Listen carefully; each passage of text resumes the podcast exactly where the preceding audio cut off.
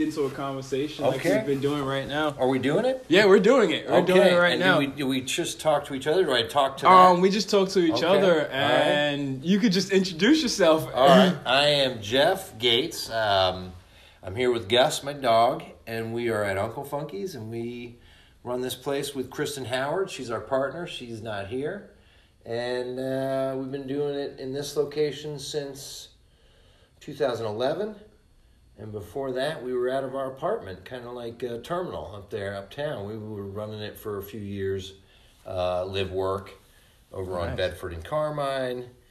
And then once I got let go from my last corporate job, we just decided we were going to go full time with it and Whoa. did that. And then, yeah, got some investors and got in here. That was 2011, the summer. Whoa. So, You kind of segued into the, a lot of the questions I was gonna Oh, ask. good. Okay, Yeah, that's that's perfect. Um, so I'll just start with the basics. Like, when did you start skating? Oh, 1976. I was six years old. My neighbor Jeff Emery had two of the uh, free former plastic little toy skateboards, and he let me borrow one. And and back then we just kind of used them for transportation. You know, if you had a few bikes and a few skateboards, then you know a group of kids could get from point A to point B. Um, and so we skated around, and I did that till uh, well for only about five years. By the time I was eleven, I had a huge wipeout. I towed uh, down a hill behind a moped. Oh shit! Trying, me and my buddy Steve at that point, we were trying to get over thirty miles an hour, and we knew that the moped did twenty six, so we went uh, with a rope down a hill and slingshotted past, and then I got speed wobbles and I broke my collarbone in three places, concussion. You know, I was a rag doll. this is before the helmet thing became. No, I a- mean, yeah, this is. I didn't have any idea. I didn't even know what speed wobbles were, to be honest. Oh, shit. I had never gotten that fast, um, and so yeah, I was in probably some a bathing suit and a t-shirt. wow, where were you at? Uh, this was Northern Virginia, like uh, Springfield, like near Alexandria. Oh I shit! grew up. Mountains. Yeah, there was good hills. Yeah. and we knew Huntsman Boulevard was the hill. Okay. So we went to the biggest hill that we knew, and we weren't. You know, I mean, we had we weren't supposed to be, and we were eleven. But uh, Steve had kind of borrowed his uh, older brother's moped, and you know, Oh. was summertime. We were unattended, so we just pretty much. I mean, I came up and my collarbone was sticking out Whew. and I had a concussion, and I was covered in blood. And normally you would get an ambulance, but you know this is '81, so Steve got on the moped and went home. Rode about ten minutes home. Got my mom. She came back in a What did she say? Oh my God, she was having a heart attack because I'm standing by the side of the road, my bone is sticking out, blood all over me. She shows up in the, we had a Volkswagen Rabbit, and she drove me to the ER. But by then, you know, if you break a bone, there's something about it, like within a certain period of time, you got to set it.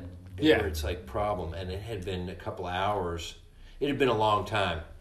And they called in a special orthopedist, an orthopedic, bone guy and he tried to set it for I don't know how long, but it was one of the worst pains in my life because he couldn't set it. He he tried. He kept pushing on my shoulder to try and get, but it was like it wouldn't oh. go. And so he said, "All right, we're gonna have to just leave it like that, and we'll come back in six months and do surgery." And and then they put me in a chair. They put me in a, A chair? lazy boy, for a month, and I had to sit. And it was the end of my summer. It basically was a super bummer, and that's when I decided, in my mind, that skateboarding was way too dangerous. You can't do this and live. You know, like who's going to live long enough to skate? So I stopped skating at eleven, and waited until my twenties. I got back into. I started snowboarding, Okay. and you know, I like to go. I was, I mean, fast. I like to go fast. Is he's a speed guy from the beginning. and uh, snowboarding kind of got me, you know, it kind of it, it, it awakened that that need for speed, and then I got back into downhill longboarding, you know, downhill skating with a longboard, which is kind of what I needed to begin with. But uh, Yeah. I mean, that time period, Yeah. wasn't Oh man, no, It- it was- new. It was like hit or miss. Like good luck going down yeah, this we had made our own skateboards. I mean, we were on these janky things, so it was uh, it was a mess. But yeah, so then I got back into it when I moved. I was here in New York in '97. I moved here, and Okay. probably right around that time, I picked up a you know big Sector Nine and a Gravity. Okay. Those were the two big companies back then. They were at Blades. And my buddy was in town, and I said, Man, I'm, you're skating with me. I'm going to buy two. Okay. I wanted to have one for, you know, like, you know, so my buddies could go. And we went out, and then I got hooked again. And pretty, you know, I was pretty, you know, into, you know, the downhill kind of, well, I mean, downhill. We would go uptown and skate on hills. All right. And then in 2003, we were having a session up at Fort George Hill, Snake Hill. And it was, you know, we were shooting some photos for Concrete Wave magazine. Okay. What year was this? This was uh, 2003. Okay. And so uh, there was a f- couple photographers on the hill, and I was looking at the photographer, trying to get like as close as I could, you know, to like Right. get, you know, I wanted to get in the magazine. Wanted to get a cool shot. and uh, I was, you know, typical, just stupid. I'm, I'm focused on the, you know, photographer, and I look up on a turn, and I see another skater I hadn't seen. I wasn't even paying attention, and T-boned. I should have la- I should have wrapped up into him and, and, and saved myself, but instead I tried to save him and I brushed past him and tried to run it out. But when I put my leg down, my, my left leg popped back and it sounded like a tree branch. Oh. And there was enough snowboarders and skaters that day, and everybody said, "Man, you just blew out your ACL. Leave it alone, Gussie boy." and I said, "Oh man, what do you do?" And he's they're like, "Well, you can't do anything." You know, Right. So we just uh, went to a bar and uh, and drank a bunch of beers, and uh, and then the next day I went to the hospital and they did I don't know what is it, an MRI or one of the They do the MRI. yeah, They, check, they check it. They said you you lost your ACL and your meniscus. Oh wow. So both is just. Yeah, blown out, and so they said we're gonna do PT and surgery, and I did all that, and you know, and then I started trying to mellow out. I mean, I still skated downhill, but I I kind of like you know that that period of time, the early two thousands, I you know I felt like I was pushing my luck. Right. Right on. Right on. Because I never used helmet, I never used gloves, never used pads. I kind of was like, I had it in my mind that I was like going to be like this you know, soul surfer skater, you know, like Yeah. kind of master the hill just with skills, and uh, yeah, no, it was like, that was short lived. But then. Uh, Lately, I'd say probably the last 10 years, I've been going up to uh, Chelsea, Pier 62. Yeah, a And lot of guys. Yeah, that I mean, because that you're going maybe five miles an hour, Okay. but you're in this little pool, Right. So it feels like you're going 100 miles an hour. And Right. So I get kind of get that speed fix. Gus, what are you eating? Because the G forces. Yeah, and you're kind of getting up the walls, and so Yeah. that, that's I think I've now found a safer way because you know even if you're going to crash, I mean you can really hurt yourself in those too. But at five miles an hour, if you know you're going to crash, you can kind of run it out. You can Right. kind of save your ass or whatever. Right, right. It does work out a lot better when you're going a little bit slower. You can catch yourself Yeah. and you don't die. You don't really die as much. yeah, and and knock on wood, I've been lucky enough. I haven't taken any huge injuries because I've seen some, you know, some there's some really good skaters who've broken their legs up there, and I, I don't do anything crazy. I just kind of roll around and, and have a good time. Nice. You know, uh, you know, and I still skate around. You know, I can still get, you know, up and down town uh, a little bit. You want to come up anyway? But uh, yeah, so that's been that's kind of been my my therapy. You know, Nice. getting up there uh, to Pier sixty two. If I can get up there, you know, in the in the good weather, I was going up once a week. nice. Yeah, a little bit of progression. Um, I can get, you know, in the wintertime, I don't get up there too often. I'm not. I'm not. I'm not looking to freeze freeze myself. You're not a snow dog. No, no. I'm also not the guy, you know, when I was, we were kids, we would try and go, you know, surfing with wetsuits in the wintertime. And that was mostly just like peer pressure because I, you know, I didn't like it. I was like, what are we crazy? Like, we were just, what do we have to prove here? Right. But uh, no, I mean, you know, I'm not a big cold weather guy. I mean, even if it's snowboarding, if it's minus 20 or wind chill minus 20, Yeah, I'll be in the lodge. You guys have a good time. Having a nice little yeah, I don't drink, want to enjoying be a couple super of beers. uncomfortable. It's like takes you know it takes a little bit of the fun out of it, but you know moderately uncomfortable I can Yeah. deal with. So I'm gonna try to see if we can, we can take this back a little bit. Yeah. See how good. Yeah, see if you can remember some things before you even opened up the whole skate shop. Yeah. Um, and you had this idea. What was Jeff Gaites doing? Oh man, I was a corporate guy. I was selling. I was in uh, telecom sales. You know, like Verizon used to be a company called Bell Atlantic. I remember and that. NYNEX. They were like NYNEX was up here and Bell Atlantic was down there. So I used to work in marketing and sales. So I was like a kind of a corporate guy, and actually it was it was nice because the pay was good, and I used most of my pay to travel, and you know, like I got to travel all over the place. Um, I would travel for snowboarding, and then when I got into uh, you know skating, I was bringing my skateboard and touring around cities. So I got to see in my twenties and thirties when I was working corporate. I mean, man, I went to Iceland, Australia, Spain, France, London.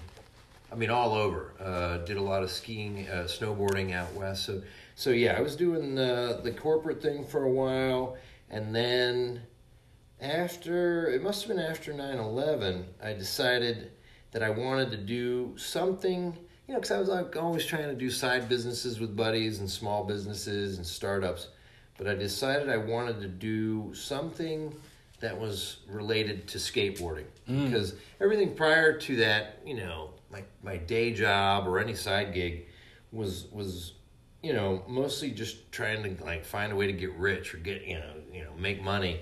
But it had Right. nothing to do with my passion. So i said all right well i want to do something that has to do with skateboarding. And at the time because i was traveling so much and snowboarding a lot i came up with an idea called longboard maps Mm. and it was yeah this was probably so this must have been around 2001 yes so 9-11 it was 2001 sometime around early 2000 hired some russian programmer to build back then it was like a, a database Okay. and you could submit runs from anywhere around the world and you could name the hill you Okay. could submit pictures three pictures and we had a, you know like a way you could measure the the the, the decline um, and then depending on how steep it was we would make a map and you and back then you didn't have google maps you had to use this mapping software and we would like draw like if it was like have you ever been to like a you know a ski run they give you the map and it's got like the green runs and Right. the blue runs and then the black runs and so we used that same methodology for how hard the hills were depending on how steep they were Mm. and you know the plan was you know back then you would sell advertisements and make money Right. we never sold one ad, no banner ads. We never sold an ad. So basically, what it turned into was I had a couple of college kids, and I would pay them, I think, three dollars a run, and they would sit there and, and they would do a couple, you know, like a couple nights a week, and they would crank through and make, you know, all these different runs, and and runs were being submitted from all over the world. Right. And within a year or two, we had like 18 countries participating because there were guys wherever there were guys surfing or snowboarding. They were also downhill longboarding, and they all had their particular you know Right. spots. Because everybody switched. Like those guys tend to like you're a surfer, it gets too cold. Yeah. All right, I need to skateboard. Well, and these guys also were like me. They were traveling around. So the, the, the concept was okay, somebody from Paris comes into New York City and they would go on longboard maps and it was organized by country, US, New York, and you know, and you would click on it and then it would show you 30 or 40 hills, mostly uptown Right. you know, some in Brooklyn. And these were hills that we had basically taken photos of, and you write up descriptions and good places to grab beers. I mean, it was like this whole thing. Wow. Um, and that went on for a while. Um, and it never made me any money. It cost me, I don't know how much. I never added it up because basically I paid these guys every week. Right. It wasn't a ton of money. And we sold t shirts. You know, that was it. We had longboard maps t shirts. But we never we never came close to breaking even. But it got me involved. And, and, and by getting me involved, I met other guys who were doing other things, and the one of the first guys I met was uh, uh, he worked for Red Bull. He was the number fifteen guy at Red Bull. Okay. So he was like a you know powerful guy, and he was a longboarder. He was a crazy German guy, but he liked longboarding, and so he kind of got me into some different projects, and um, I started meeting more people, and as a result, um, people were asking me, you know, like, hey, I want to get into that. What do you recommend? And I would kind of tell them, well, get you know, get a forty inch board, get, you know, Randal trucks, get some bones. So you was already on your way to being Well, a I- shop, like a I- well, shop yeah, expert. I knew what you needed, and what I was telling people to do was go to Blades, whatever. And I remember one in particular. I was living up on. I was a girl. It was twenty eighth and we were over there, twenty eighth and first, somewhere over there on the east side. And they were doing construction, and there was a, a big guy. He was probably about six three, construction worker. And he saw me every day skating to work, and he asked me about it. I told him, "Hey, go to." I think New York Pipe Dreams or somewhere. I didn't. I don't know where I told him. I said, "Go get a." I told him to get, and they sold him like a, you know, a cruiser board. But he wanted to go. He wanted to ride downhill, and I remember I was being. I was so pissed. I was so frustrated by that experience that I decided, man, I'm gonna open. If I can ever do it, I'm gonna open a longboard shop. so that's that's that, like that that thing stuck in my mind, and I even have an old book that I was reading about. You know, it was like you know, you know, talking about like dharma and purpose, and I wrote in the um, margin longboard shop, open a longboard shop because I knew that more and more people were going to get into it, and I knew that there was none of the guys that were selling them Zoomies or Blades or Pipe Dreams wrote them. They were just selling them. They were selling them because they were there, but they didn't know anything about going downhill or Right. trying to be safe or, or anything that you would need. So um, that was so. Let's, let's say that's probably around early 2000s. So then sometime around 06, 2005 or 2006, I was hell bent on it, and I went to Loaded okay. Landyachtz Okay. and Longboard Larry. Those three Wow, guys. those guys. I knew Well, those Longboard guys. Larry is yeah, and I knew like- they had like everything from high performance. Landyachtz had a huge selection, and Longboard Larry was making them by hand. So I was like, all right. And I got let's say fifteen completes. Okay. I don't know, maybe it was a tax return. I don't know how I came up with the money, but I, I invested and I bought, I paid for these 15 completes. And if you've ever been, and so then from that point on, any apartment I was in, you know, the kitchen always has cabinets. Oh no. And then there's like four feet, usually or three or four feet, the big gap between the top of the cabinet Yeah. and the ceiling. So I figured out you could lay down these longboards and stack them up, and I could put them in my closet. And so then I just kind of, oh God, I remember I brought them. I lived out at Rockaway Beach. I had them in the closet he was out in there Queens. had them with me. And so, um, you know, back then, God, I don't think they had was it my I mean, Friendster, my sister. They didn't really have like Facebook or anything. Like, I don't know when that was going on, but at that point, what, We I, had what I was doing was um, there was a, you know, they called them forums. They were like old, Yeah. Like you know, you know, this is like ancient technology, but there was one called NCDSA, Northern California Downhill Skateboard Association, and they had a forum mm. that all the longboarders all over the world knew, and so people would contact me from like I'm coming in from Sweden. And they would post, and they would, you know, do you know a shop in New York? And oh, you got to find this guy. And I had an email address, and they would send me an email, and I'd say, come by the apartment, and we'd look at the boards, and then they would take them out on the street, which is really Nuts. and demo them. And then once they found the board they liked, uh, they would drop ship. So like they want the loaded Vanguard, so then loaded would drop ship directly to the people, and I would get you know whatever my margin was after the fact. But it was really very clunky, you know, really hard, you know, really hard to find me and hard to kind of you know do. And this was going on when I met Kristen. So now I'm living over here on 10th Street. So you went from Queens. Oh, I was all over. I mean, shit, I probably lived in 20 different. I was a subletter. I was a, Okay. yeah, I was all over the place. So you're carrying boards Yeah, and and, ho- mean, and running a business out of your much I had apartment. a, uh, an arrow bed and skateboards, and I would move around. I was flopping around all over the place. Was you still doing the corporate gigs? Yeah, yeah. So I had a day job, and I was doing. So at the time, I was working for. Maybe it was Getty Images. I was, doing- you know, I, I, I had a I had a day job. I know that, and so um, I had this apartment.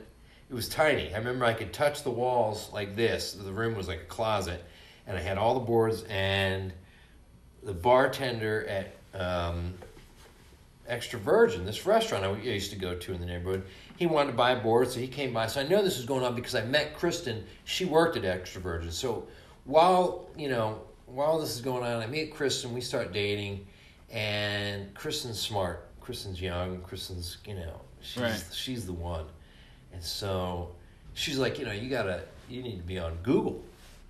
And I was hmm. like, how, how, how do you do that? You know, I don't know what you're talking about. I mean, I know about it, but I don't know how to do it. And so she kind of got involved, and her brain is very, she's just smart. She just solves problems. So she got us up on Google, and that was a big game changer because prior to that, we were only, the only way anybody found me was like, you know, putting a post on a forum is like, you know, like on the dark web or something. Yeah, you was like the- find me. So she puts us up on Google, and I'll never forget. We we're over now.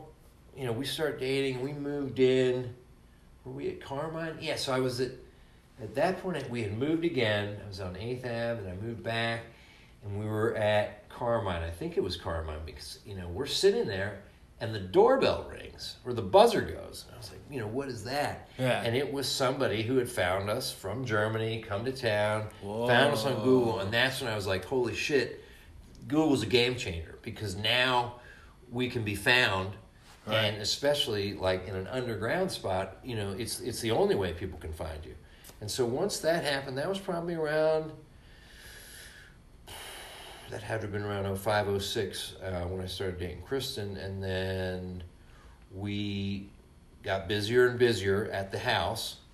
And at that point, I think I got let go. Yeah, because this was 2007, 2008.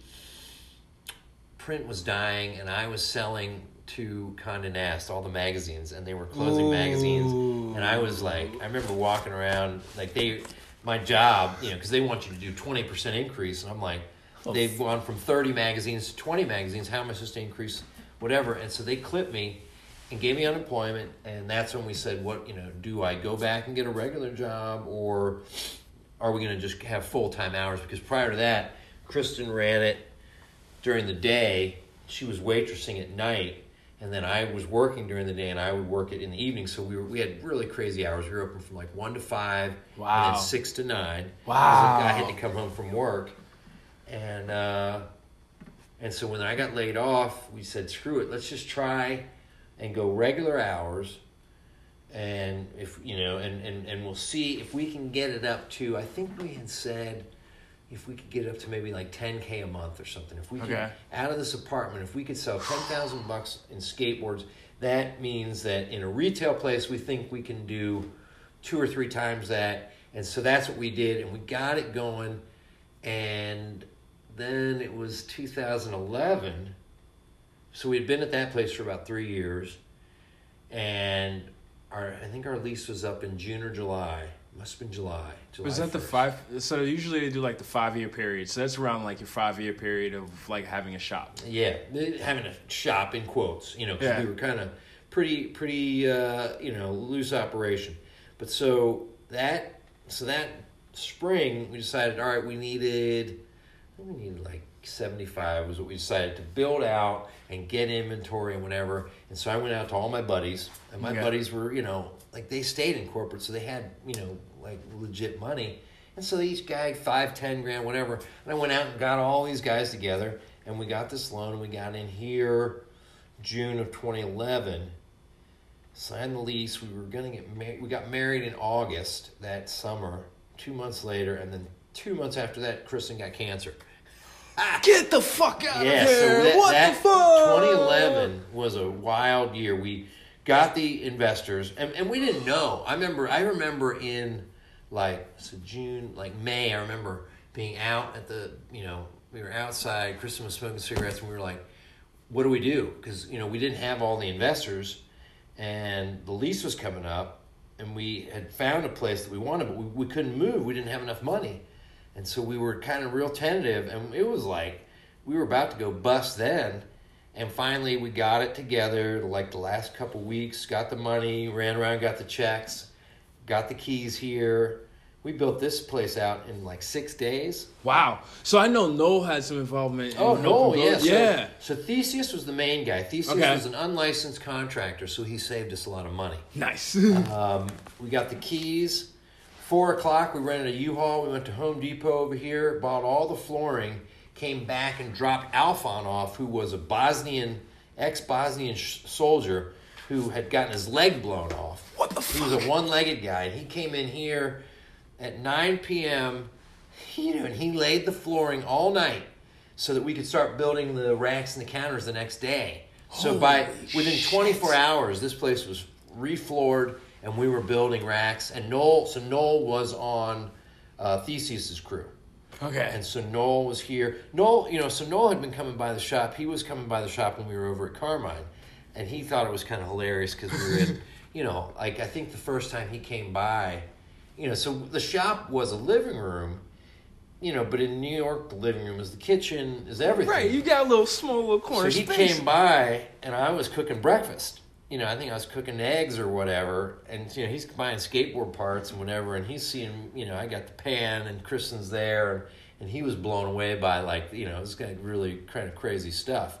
But so we became friends, and then yeah, so Noel helped Theseus build the place out, and I think by then he had already started Shroppers Union. That was.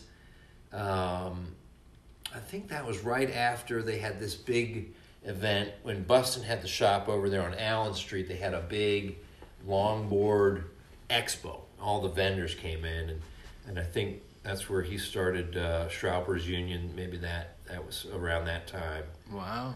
Um, yeah, and I met Noel. So I met I must have met Noel either at the shop, probably yeah at the shop before that, and then. Oh. Uh, What were people's reactions when they're when they're coming in? It's like you're actually a mom. This is legit mom and pop status. I'm Oh, making eggs and bacon and People just are like crazy. well, I mean, I'll tell you the most famous guy. I don't know if you remember the actor uh, Philip Seymour Hoffman. yes, of course. Like Yeah. he's Big time. He was in like get out of here. so. So I was at. Now I know I was at Getty because you know. So it was all sketchy. So I've got this day job, but I've also got the skate shop. You know, and my boss and everybody knew it, but you know, whatever. So I get a a call on my mobile, and it's in like you know one of these cube things. So I don't really get good reception.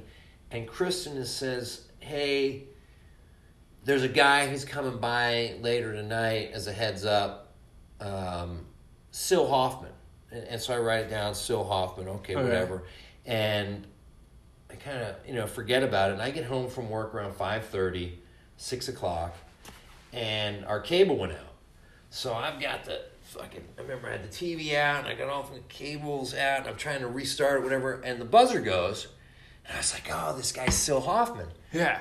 And so I go to open the door, and it was one of these. We're in the back, and so I hear the buzzer on the ground floor. I open the door, and I look down the hall, and it's Phil Hoffman, Philip Seymour Hoffman. He skateboards. He skateboards. He's skateboarded since the '80s. He grew up in the, you know, I guess he was skating in the city, and so he comes walking in, and he's narrating.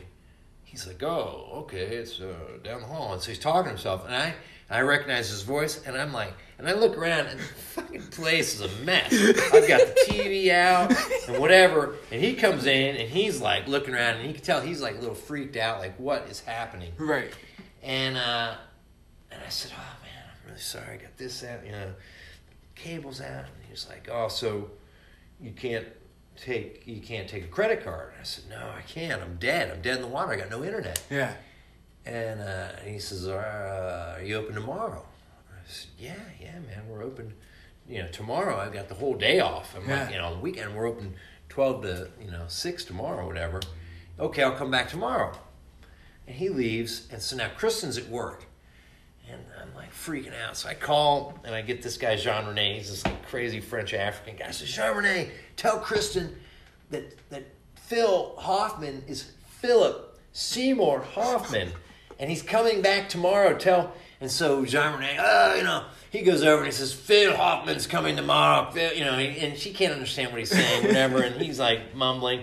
And so, you know, and she's in acting, so she's really stoked. And so then to, Saturday rolls around, and there we are. We're in our living room, you know, kind of waiting, you know, kind of hoping, hoping.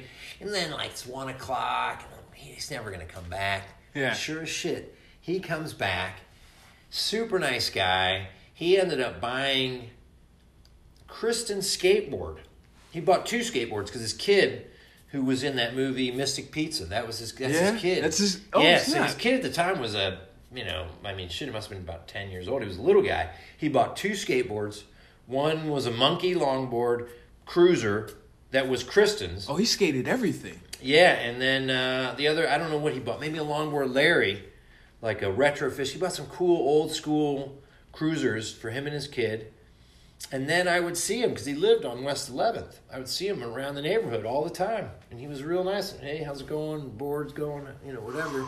He was the dude. That's and then unfortunately he killed himself. Well, he had an OD. Yeah, he OD'd, man. Yeah, he's he such a big, uh, fantastic actor, man. Yeah. Yeah, great actor. Yeah, he's actually one of my favorites. I, I anything Yeah. anything he's in, I'll watch it. He's like, great. And when you the when you really think about it, it's like, you know, most of his roles he was on heroin. Oh yeah. like he the was- like he, he was high, oh yeah. but he was just He was amazing. yeah. So- Yeah, so he was uh he came by that shop, you know, he he never, you know, like I think he passed before we were here, but then his kids come by with uh you know, uh his you know, his I guess his uh, ex-wife.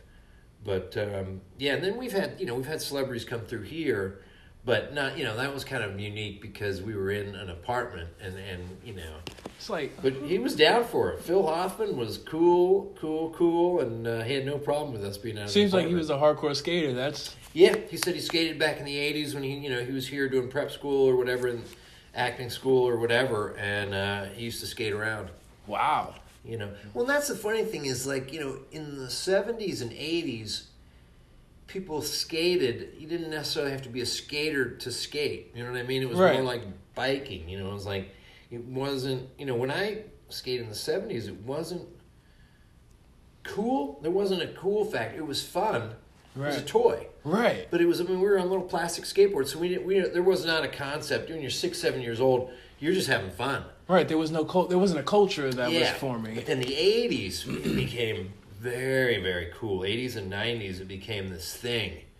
Uh, edgy, you know, whatever, whatever. And so when I came back in and got back into it, I still have the same mentality. Like, I'm not, like, I, I think that's why we do very well here with a lot of beginners because, you know, skate shops are notoriously unwelcoming. Snobby. You know? Yeah. It's a lot of snobbiness. Well, yes. and the, and the the skaters running the skate shops, you walk in as a beginner, and they look at you like, "Who the fuck are you? What the fuck are you doing here?" You know, like, Right. You know, you know, giving you all kinds of shit, making it really uncomfortable. Like I walk into a skate shop, and I've been skating longer than most of these guys have been alive, and I feel uncomfortable. oh, you the know? awkward moment when I walk in with a with a longboard. Oh man, like, they give you you know, this look. dude does he even oh, lolly? Can he even do this? Yeah, like, it's like a total diss, and that I think put a real stifling effect on the market because if you weren't already a skater, how are you going to get into it? You know, you go to a skate shop and then they treat you like an asshole, so then you're like, oh fuck skating, Right. not getting into it. Can you imagine if you went into a bike shop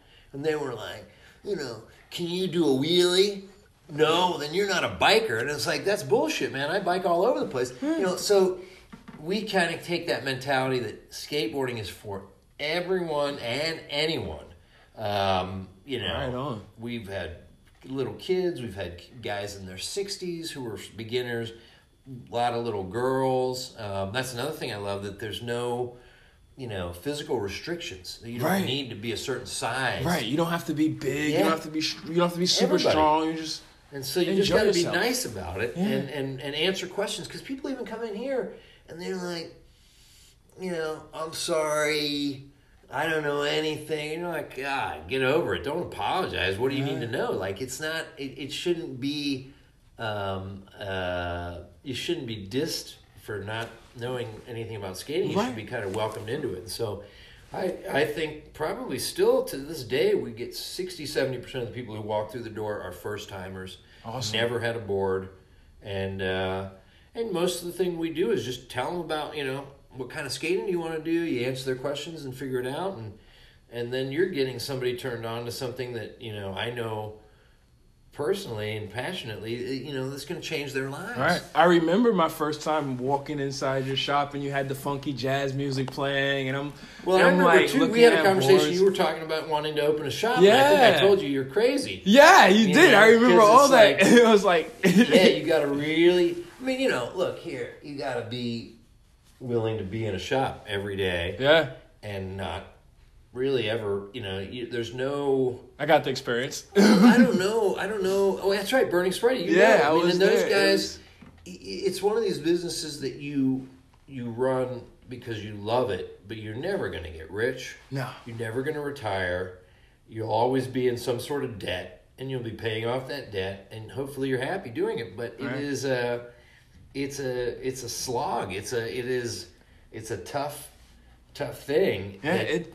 I hear it all the time. We're like, you're doing a podcast. You're like, you're Disco Hayes.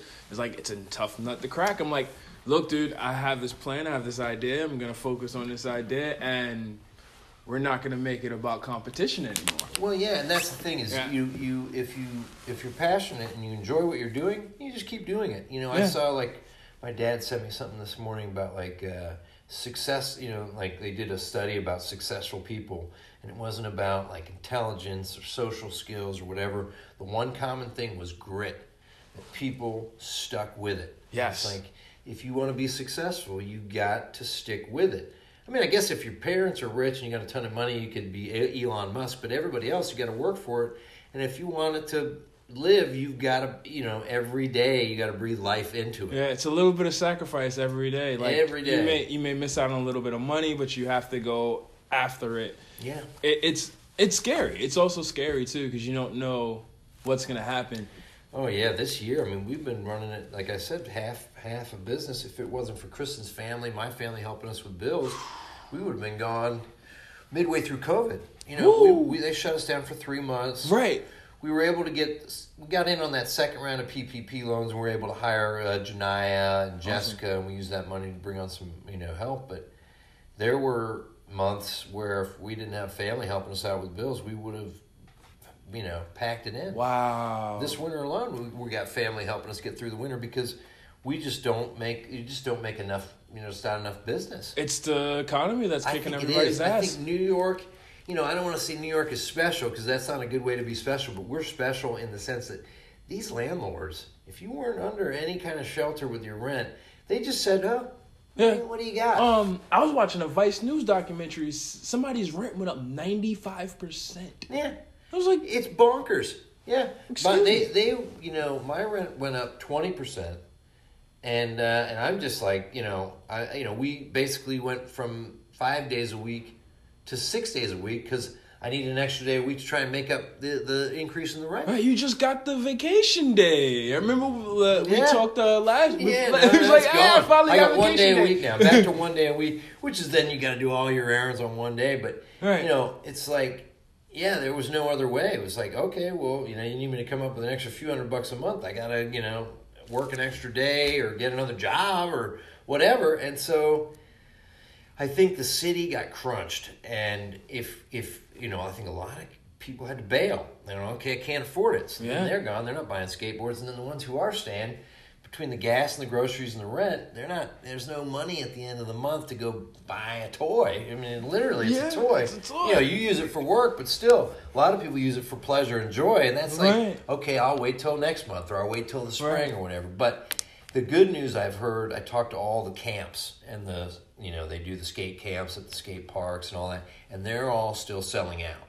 So Hmm. skateboarding continues to grow. Okay, despite us struggling this year, more skaters are out there. So I feel like okay, maybe it's just people are skating on older parts, older boards. They're It's a gonna need lot new of parts. used. It's a lot of used boards being sold now. From what I'm noticing, it's well, yeah, it's, people don't have the cash. yeah, like a lot of people are not buying new, and, and a lot of beginners are understanding. Like the the words are starting to travel. Like a lot of beginners are understanding. Like, let me start with this little piece of junk, Yeah. and then work my way up because all the because it went from this unaccepting uh, unaccepting culture to come on join us everybody come in everybody, come join us it's a it's a huge change and then Yeah.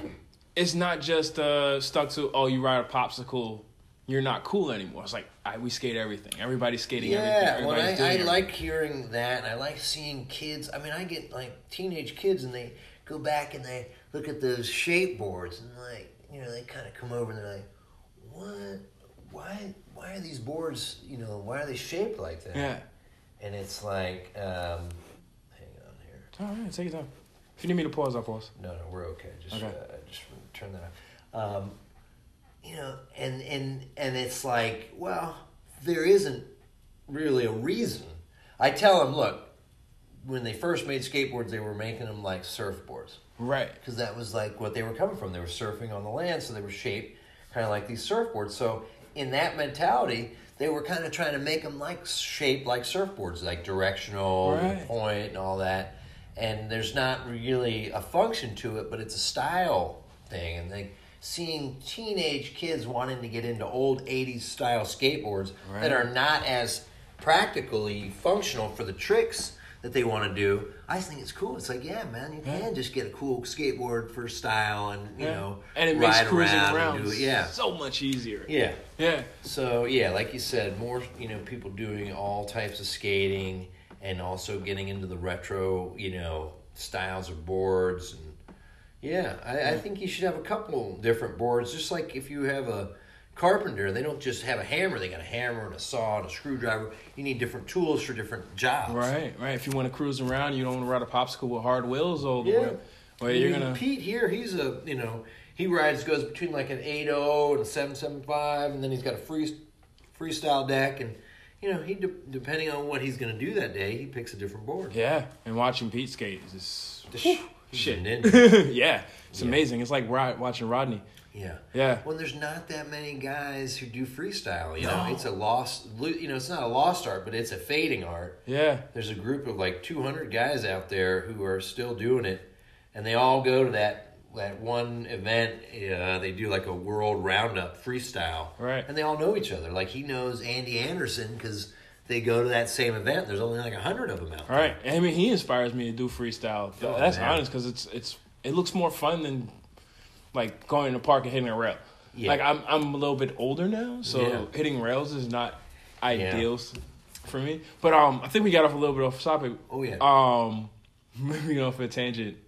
Um, so you're now in here. It's like you built the shop in six days, Mm-hmm. and like what I remember, what I know is style session. When Okay. that thing So happened, style sessions. All right, so this was back before the shop. That guy I mentioned, Arnie Zimmerman, he was Yeah. with Red Bull, and uh, Red Bull wanted to do an event called Urban Waves. Uh, that was it. I remember the name.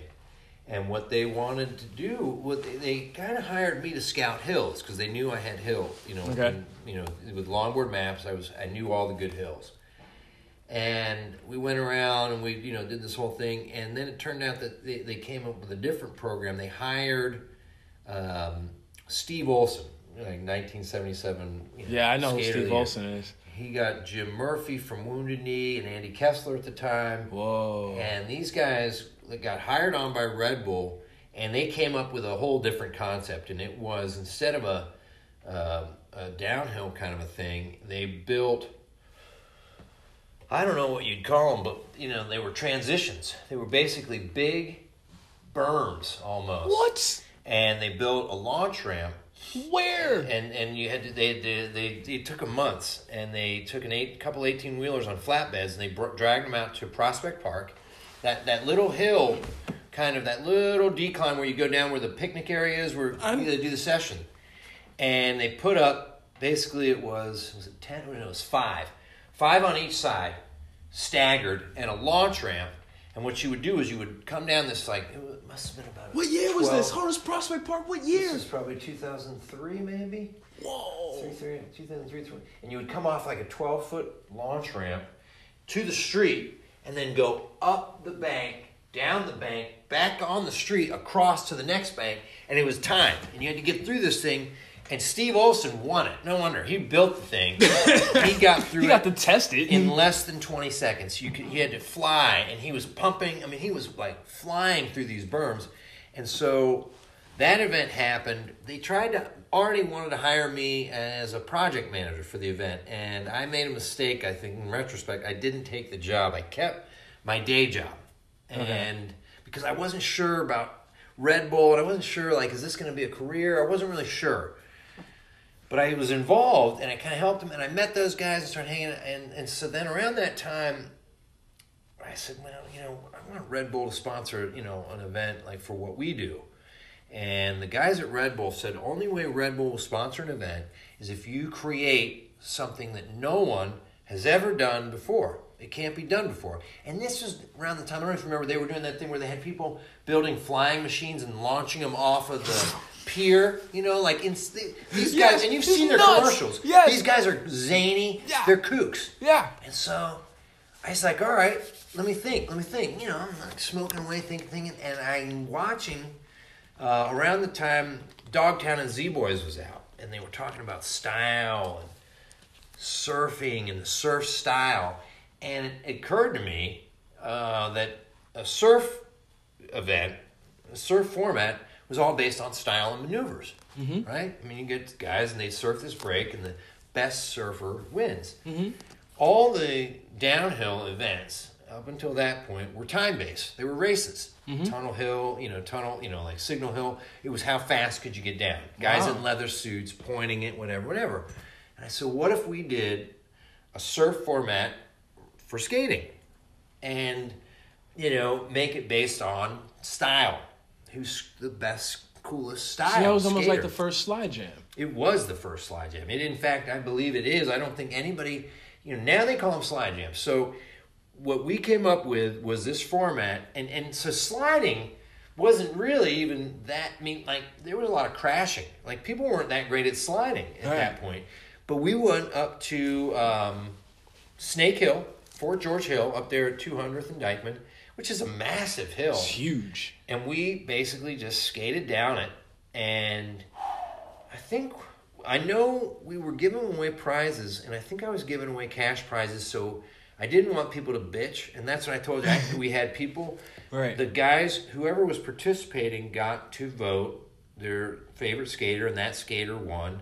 And so that was it. And Red Bull sponsored it, and we started doing it. And we were doing it every year. And we were having a great time with it. We had photographers, we had Red Bull photographers shooting these guys, and the prints were amazing. I mean, we are coming up with like great photos of like you know, and and, and That's one of the photos? That that's up at uh that's up at uh this is a later one. This is Corey up at what did they call that? What's the one up by the graveyard up at 150? Oh, Watchtower. Watch not Watchtower. This is Oh no, no. Grave Tower. Uh, this was by the graveyard, so they didn't call it Watchtower. No, they, no, watch it. Um, Dark Death Tower. Tower. Dark, Dark- Tower. Dark Dark, Tower. Tower. Yeah. Dark Tower. It's all chundered up. We're, Yeah. I don't even skate it no. It's Yeah, so bad. This is Dark Tower. But you know, we, we were doing this thing where there's photographers, and the first party we did was at Arnie. Arnie had a big gallery down on down in Tribeca, and we got uh, Duggal, which is like a big photo print shop. I don't know how we got them to sponsor 20 prints. We were doing a charity thing. I don't know. But we put up 20 prints and we sold the 20 prints and it paid for the whole event, all the expenses for the beer and whatever, whatever, the ice. And so we continued to do the photo aspect of it. And, and we even had, it was really cool because a few years we would have a skate contest and a photo contest. So Whoa. the skaters would come out and skate to win, you know, style sessions, and then like ten photographers would come out and photo the guys all day, and then we posted the photos up on Facebook. Everyone got to submit their five best photos, and then we had everybody vote, and whoever got the most um, votes won. I think we published their photo in Concrete Wave. We, we had like a photo contest going along with it. So this kind of was like evolving, and then 2005 came around, and we were like gonna go for it. Uh, we decided that we were gonna make the prize a trip to skate down Mount Fuji in Japan. yes. And this was because Longboard Maps was going. I had a guy, Adam Clark. He lived. He was an expat. He lived. He was an American guy, but he lived over in Tokyo, and he submitted Mount Fuji a service run that was like a two-hour run from the top down, um, and and that's how I knew about it. And I was talking to him on email. And my buddy Robin, who was my partner for Longboard Maps, he was a skater, and he said, "Let's you know make the prize this year for style sessions instead of cash. Let's make it a trip to skate down Mount Fuji." And uh, I've heard the story, but I, we didn't know yeah. we didn't know how to do it. We didn't know how to make it happen. But we knew that if we announced it, that we were kind of like going to put our money where our mouth was, and so we announced it, and then we kind of had to figure out how to make it work. So how'd you make it work? We It- had a- mind blowing. One of my buddies was a pilot for American, and he got us basically non-revenue D three flights, so that Robin and I could fly for at cost, like cheap right. and that we paid for the ticket for uh, the guy who ended up winning was Manny Pandolina, uh, an old skater, friends with Andy Kessler. He won, and we paid for his ticket because we, we wanted to make sure that the guy who won got there because we were standby. You know, we could get booted off the flight, but we needed him to get there, so we paid for his ticket. Right. And Adam Clark, the guy in Tokyo, he worked for a magazine, and they hooked us up with like a uh, a free place to stay up in the mountains. Whoa. We crashed in this mountain house up at Fuji for a few nights. We shot the the run down Fuji, and then we did nine days in Tokyo. And the magazine had gotten us a condo. Uh, it's like a three bedroom condo in downtown Tokyo for like two hundred bucks a night. Whoa. And we had like four of us, so we split it. So it was like 50 bucks a night. So we, we were able to kind of do it that way. And then we skated all over Tokyo and we did that. And then, you know, we kept doing style sessions um, for a while. I think, you know, probably 2011, 2012 was the biggest year. Uh, and then, you know, man, the shop started coming, you know, and Chris and I would go out there and we'd show up at 7 and we were doing it I remember. that long. We would show up at 7 a.m. with donuts, you know, orange juice, and we'd do the whole thing. And and it was kind of like waning off. I, I don't know. I guess I don't know when we stopped doing it, but we just kind of were like, you know, does anybody even, you know, like it, people weren't coming in town for the Broadway. So there weren't a lot of pros other than the local pros. Right. Um, and so we just kind of, I don't- even know what year, probably the last year we did it. I remember. Maybe 13, 14. It was 2000. we did one up at Central Park. I think 14. Yeah, Steve Kong was helping us out. We did one in Central Park, like at the, is it the circuit maybe over there? That little. I think it was. We did. Yeah. Yeah, it was circuit. that was year. the last one Yeah. until you guys picked it back up. Yeah. You know, and it was fun, but it was just like, you know, you know, it wasn't. It was. It was. It would cost us more than it. We weren't making any money, and we were kind of losing money off of the prizes. So it was kind of like, oh man, you know, like what are we doing here? This is crazy. It's costing us money. It's a lot of work, and It is. you know and, and that's why i was happy when you guys said hey we want to do it i was like great because you know it, it was mostly just to you know have a session i mean Right. back in the day when we were kind of coming up with the idea we like to have sessions because you know we didn't know that many longboarders there was you know a few of us and Right. you would see everybody at the central park race once a year Right. but that was about it and the broadway bomb wasn't going at that point so you'd see these guys and then you'd never see them again so we started doing these sessions, and you know, four or five guys would show up, and it was cool. You know, you'd skate for an hour, have some beers, and socialize. It was very social. Right. Um, but you know, as Funny far as the event, uh, it, it's better that it's kind of like people just taking it on because it's it was always meant to be just a kind of a thing, a fun thing for the community. Yes, I, I agree. Um, the funny part about that, your legacy. So you're supposed to choose your favorite skater. I did. I tried to do that. Oh, jeez. So- it's hard to organize. No, everybody started giving everybody tens. I'm Like Okay. 10, 10, 10. I was like, how do I choose a winner? Oh yeah, no. So the way we had to do it was you had to you would vote. You got to vote for three skaters, Right. and you could vote for yourself three times. and then so we would tally the votes. Yeah. So then you basically you would sometimes have like a tie for first or tie for second. We'd split the cash, but uh, yeah, it was Kristen was there. So Kristen was you know she was able to organize all that shit. Yeah. And uh, you know it's not it was it was kind of like herding cats. Really difficult. exact, extremely difficult. It's Yeah. like, hold on, well, you guys are supposed to vote for your favorite. They're all my favorite. Yeah. like, oh, Yeah, yeah, yeah. Well, rating if everybody gives everybody a ten, then yeah, yeah, then you, you got to tie for first. yeah, But yeah, if you let them pick a name, and and that that seemed to work out.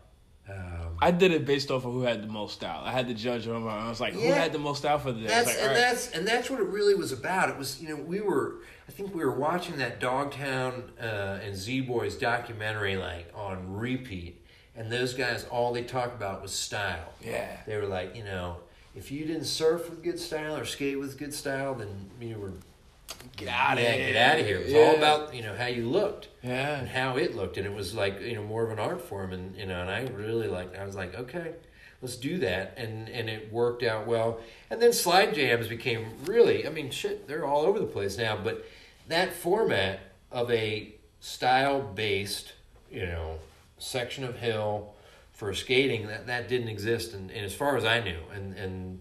Uh, the only reason I came up with this because the Red Bull guys said, "Do it." You know, come up with something Nice. nobody's done. Nice. We're gonna pause it real quick, take a little quick break, and then we're gonna come up with the wrap up question. You out of time? No, no, no. Oh, All right, all right, we're back. Yeah, because sometimes it likes to mess with my my mind and um play tricks on me. Okay. So we're here with the wrap up questions. Thank you, Jeff, for the interview. Mm-hmm. Yeah, thank Um, you. I know, dude. It's been like a long time making. Yeah, I know. We've been trying to do this for a while. So Yeah, yeah, yeah. Um, life, it is what it is. Mm-hmm. Um, with all the memories and experiences that you had, what has been some of the gnarliest experiences being a shop owner and being a skateboarder? Oh, okay. Two different answers. Yeah, for a shop owner, probably the gnarliest.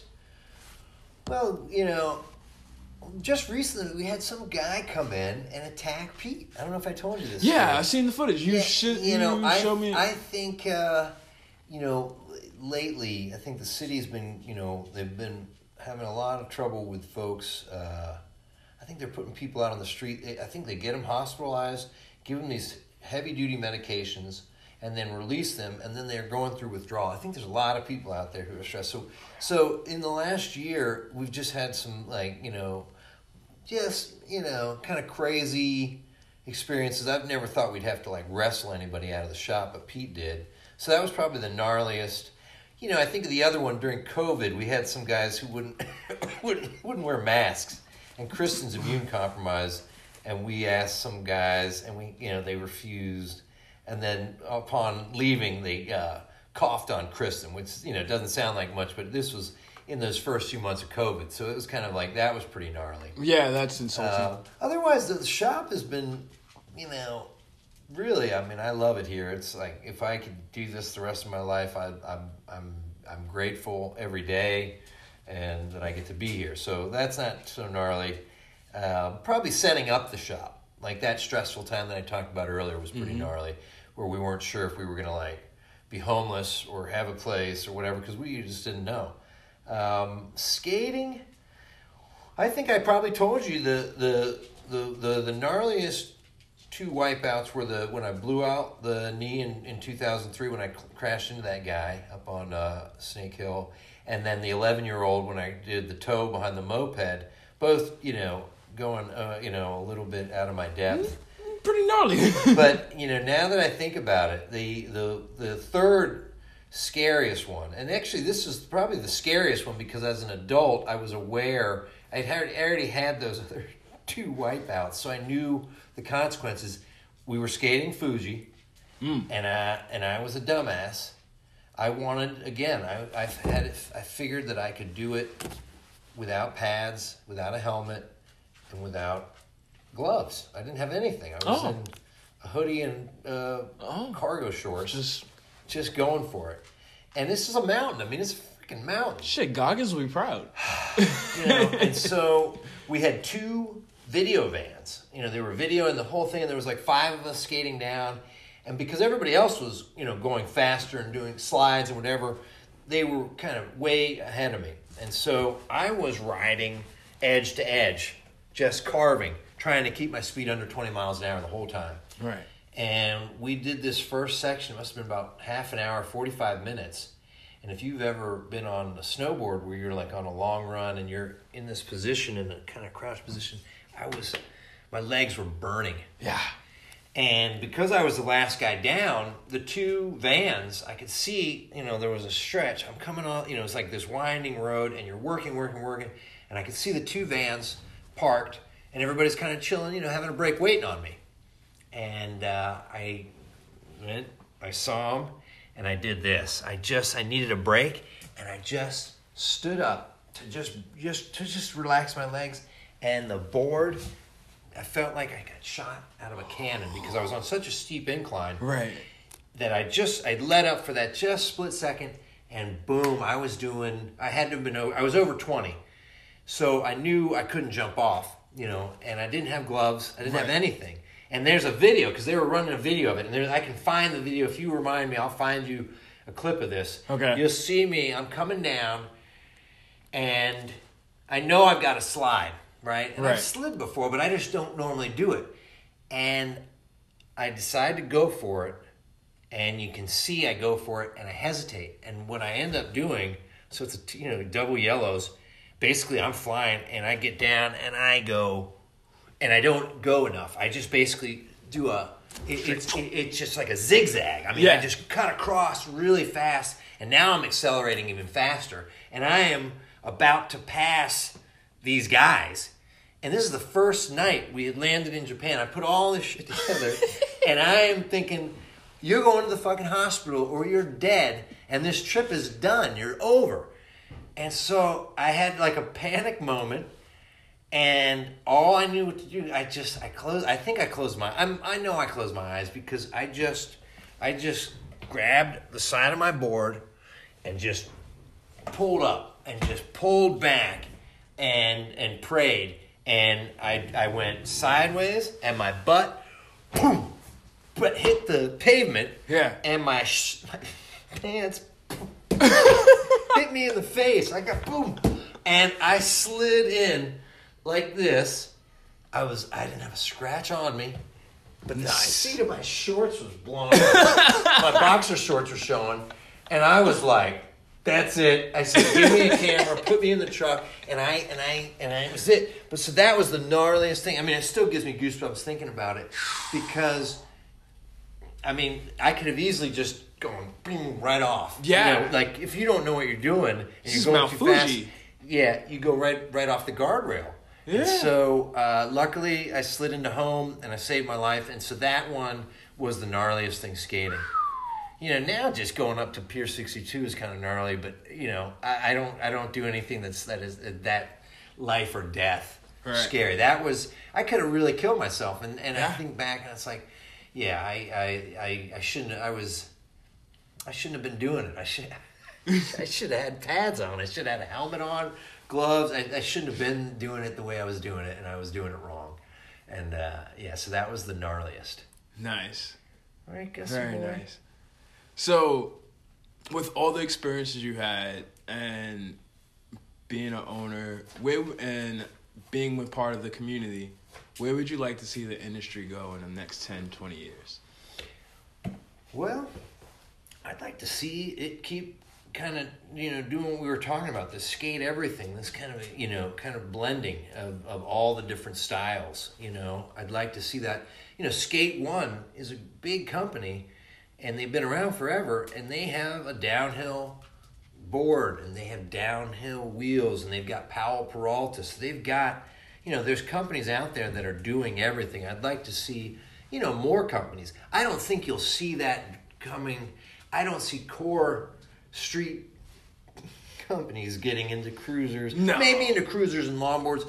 But you know, I see some of these like anti-hero. I see they came out with a freestyle board. You know, a little flat freestyle. So it's like, mm-hmm. okay, that's something. You know, it's like I, I, I don't like the, the fact that everything, you know, people see that skateboarding and nothing else counts. And it's like, well, they're all skateboards.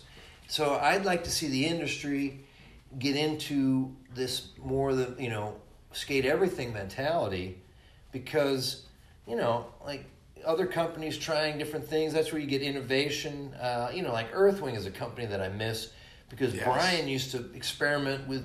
You know, he was one of the first guys using um, fiberglass and layers and sandwiching boards, and Yes. so it's like I think if you experiment with other types of technologies and other types of skating, I'd like to see the industry kind of keep keep kind of blending, become more of this kind of melting pot of different styles Okay. you know, more like, you know, kind of uh, representative of all different, so that a, a longboarder can feel comfortable calling themselves a skater, and a, you know, person who rides a cruiser board, you know, can call themselves a skater.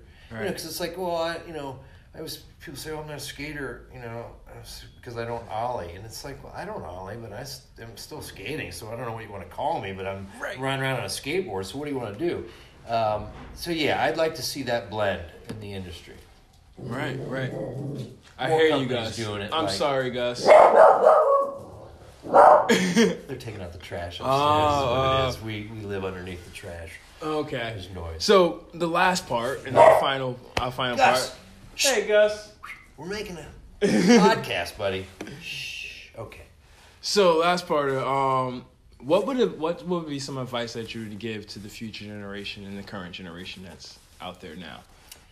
Oh, about skate regarding skateboarding or just in general? I guess. In general. Well, I guess I would tell people to stick with whatever it is because I think a lot of younger folks think that you're supposed to like get famous or you know get you got to blow up you know or you got to you know and it's like you know I think if you if you're into something and you're passionate about it do it for the passion and then the other things will come if you stick with it if, if it's meant for you. But um, you know this whole blow up get rich quick whatever easy there's no easy way. Um, you've just got to find something that you like be lucky enough to find something that you like and love Yes. and stick with it and if you can find a way then to make a living off of it then do so but you know like even me i was doing longboard maps for I mean, shit, that was had to be years. I was just spending money paying these kids each week, and then eventually these Russian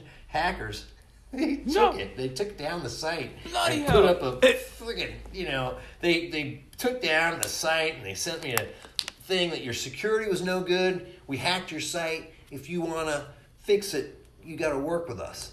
I said that's a fucking extortion.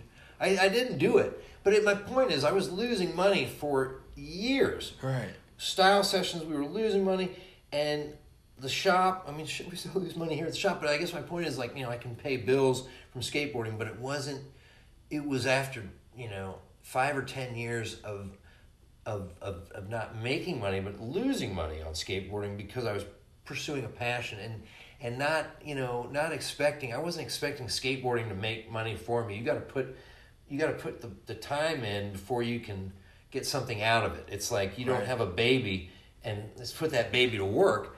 You raise that child for 18 years and then they go work. So it's like you know you you know anything you got you got to treat it like a baby. You got to carry that thing and take care of it and feed it and teach it and do all these things.